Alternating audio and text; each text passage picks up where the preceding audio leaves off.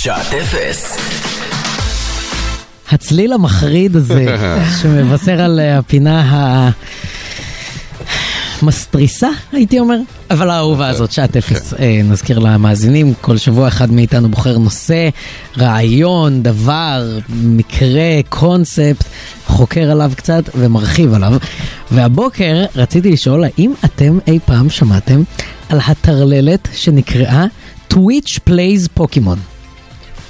לא, שמעתי על טוויץ', טוויץ' כן. ברור, אבל... ושמעת שמעתי על על פוקימון. פוקימון. לא שמעת על השילוב ביניהם. לא.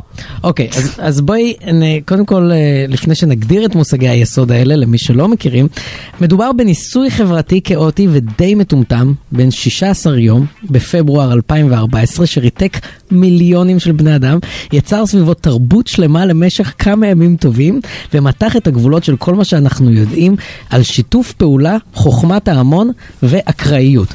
אז קודם כל, פוקימון, אה, כולנו מכירים את ה franchise. Mm-hmm. ה franchise התחיל, אני אף פעם לא זוכר אם זה מהקלפים או ממשחק ה Game Boy שיצא בשנת 96, אבל משחק ה Game Boy היה אייקוני לחלוטין. אה, הגרסה הראשונה שיצאה הייתה Pokémon Yellow, והגרסה הפופולרית ביותר לשעתו הייתה Pokémon Red. זה משחק... אה, אה, תפקידים. קצת כמו זלדה או הרבה משחקים בסגנון, אתה מגלם איזושהי דמות דו-מימדית שמסתובבת בעולם ויש לה מטרה, במקרה של פוקימון המטרה היא לנצח את ליגת קרבות הפוקימון באמצעות פוקימונים שאתה אוסף ברחבי העולם הווירטואלי, mm-hmm. ואתה מאמן אותם באמצעות קרבות מול פוקימונים אחרים של מאמנים אחרים שהם בעצם המחשב, או של פוקימונים שאתה פוגש בטבע שהם גם המחשב. אוקיי? לכל פוקימון יש כמה מתקפות, הן מורידות חיים ליריב, ויש לך מספר שמייצג את החיים של הפוקימון, אם המספר הזה מגיע לאפס, הפוקימון אה, יוצא מפעילות עד שאתה מרפא אותו. זה ב- המנגנון הבסיסי ביותר של פוקימון, אוקיי? פלטפורמת הסטרימינג טוויץ', אנחנו גם מכירים, זאת פלטפורמה של גיימרים שמשדרים את המשחק שלהם אונליין לכל מי שרוצה לראות. הרבה מאוד אנשים עושים מזה הרבה מאוד כסף, זאת פלטפורמה מאוד רווחית, לפי הערכות היא מכניסה מיליארדים בשנה, וגם היוצרים מקבלים את הכסף הזה מ subscribers או מאיזה שהם ספונסרים שיש להם. ב-2014 מתכנת אוסטרלי אנונימי מחליט להעלות לטוויץ' שידור של משחק Pokémon Red, כשהחידוש זה שלא הוא שולט במשחק, אלא בוט שהוא כתב, שמקבל פקודות מהצ'אט שפתוח לכלל המשתמשים בטוויץ'. איך זה עובד? רגע, עוד פעם, עוד פעם. אני אסביר. אם מישהו כותב בצ'אט של טוויץ' up, האמולטור של ה Game Boy עולה למעלה.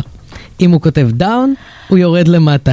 אם הוא לוחץ A, אם הוא כותב A, זאת אומרת, זה להפעיל את המשחק דרך אה, אה, פקודות של מלא אנשים בצ'אט. מלא אנשים. בצ'אט. אבל זה לא סותר כל הזמן, זה לא בלאגן. זה כאוטי לחלוטין. Um, כי זה התחיל מכמה אלפי משתמשים, מהר מאוד זה הגיע לעשרות אלפי משתמשים בו זמנית, ששלחו לגמבוי אינסוף פקודות שרירותיות וחסרות היגיון, שהפכו משימה קלה כמו לצאת מהחדר או לעבור גדר, לתהליך מייסר שלוקח שעות. עכשיו, הדבר הראשון ואולי הכי חשוב שקרה, הוא היה בכלל מסביב למשחק.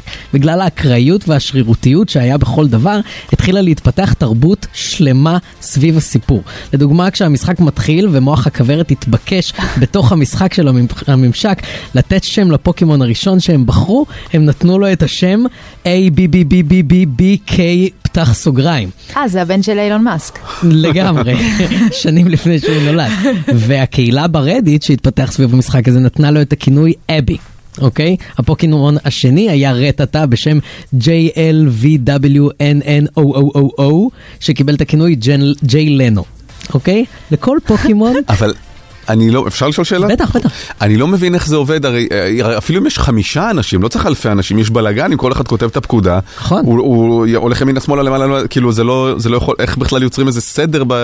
אז, אז גם הם ניסו להבין את זה, כי כל פעולה קטנה לקחה הרבה מאוד זמן, אבל בסוף הם הצליחו, כי יותר אנשים רצו שהוא ילך למטה, אז זה עובד על הצבעה? זה היה אז, עובד על... אוקיי, אז בהתחלה כן? לא. בהתחלה כל פקודה שהתקבלה הייתה משוגרת למשחק, ואז זה באמת לקח המון המון זמן לתת לו את השם אפילו, אוקיי? כן. אמ, מהר מאוד כל הדמויות האקראיות במשחק קיבלו כינויים ותפקידים בהתאם להקשר הנסיבתי שלהם לאירועים עצומים ושרירותיים שקרו במשחק, אוקיי? אם פוקימון מסוים הצטרף ביום שבו קרה משהו נוראי, הוא זכה לבוז ושנאה ומאות יצירות אומנות ציירו אותו כנביא זעם שטני. זה היה ממש תרבות חצי אירונית סביב הדבר. עכשיו, בנוגע למנגנון שאתה שואל, הדבר השני שקרה מהר מאוד היה שינוי בשיטת הממשל. ביום השישי לניסוי, אחרי הסתבכות של 13 שעות תמימות בתוך מבוך, הסטרים הפסיק לזמן קצר ועלה מחדש עם פיצ'ר חדש, דמוקרטיה. ועכשיו לא כל פקודה נספרה, אלא הצבעה. היו חלונות זמן של 20 שניות, במהלכן התגובה שחזרה הכי הרבה פעמים הייתה זאת שמתקבלת, ואחריה נפתחה שוב הצבעה חדשה ל-20 שניות וכן הלאה וכן הלאה. אה, ועוד דבר שנוסף היה היכולת לשרשר פקודות. לדוגמה, יכולת לכתוב אפ 2, ואם זה מה שהיה זוכה בהצבעה, אז זה היה עולה למעלה פעמיים, כדי שהוא היה יכול לעשות פעולות קצת יותר מורכבות, אוקיי? Uh, המצב דמוקרטיה החדש פילג את הכוורת לשניים. אלה שסמכו על האפשרות לקצת היגיון ולהתקדמות uh, סבירה במשחק ולהגנה מפני טרולים שרק רצו להרוס, ומולם אלה שרצו את החוויה הטהורה של אנרכיה. ואז מה שקרה זה שהאנרכיסטים התחילו במחאה שנקראת מחאת סטארט 9. הם הצביעו לאפשרות סטארט 9, זאת אומרת תשע פעמים לחיצה על כפתור סטארט, וזה פשוט מנע מהמשחק לעבוד. כי זה כל הזמן התחיל מההתחלה. זה כל הזמן הקפיץ את התפריט והוריד אותו, הקפיץ את התפריט והוריד אותו. פוצץ לי המוח, אז זה- זה מדהים, זה זה מדהים. מטורף. אחרי שמחאת סטארט 9 השביתה את המשחק לשמונה דקות, המשחק ירד שוב וחזר עוד פעם עם האפשרות להצביע על שיטת השלטון.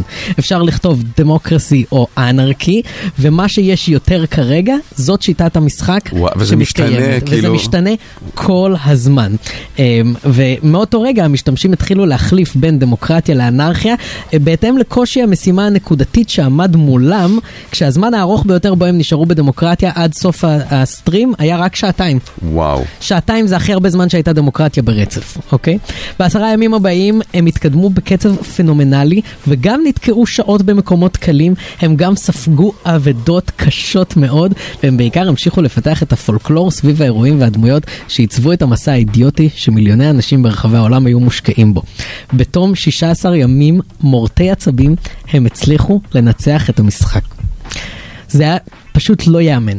זה היה. לא ייאמן, אנשים ישבו מרותקים לראות האם הם ינצחו את הקרב האחרון, תקשיבו. או שהם יפסידו בקטע מטומטם. זה מדהים. כמה שעות אחרי שנגמר הסטרים התחיל מחדש עם המשחק הבא בסדרת פוקימון, אבל ההתלהבות כבר לא הייתה שם.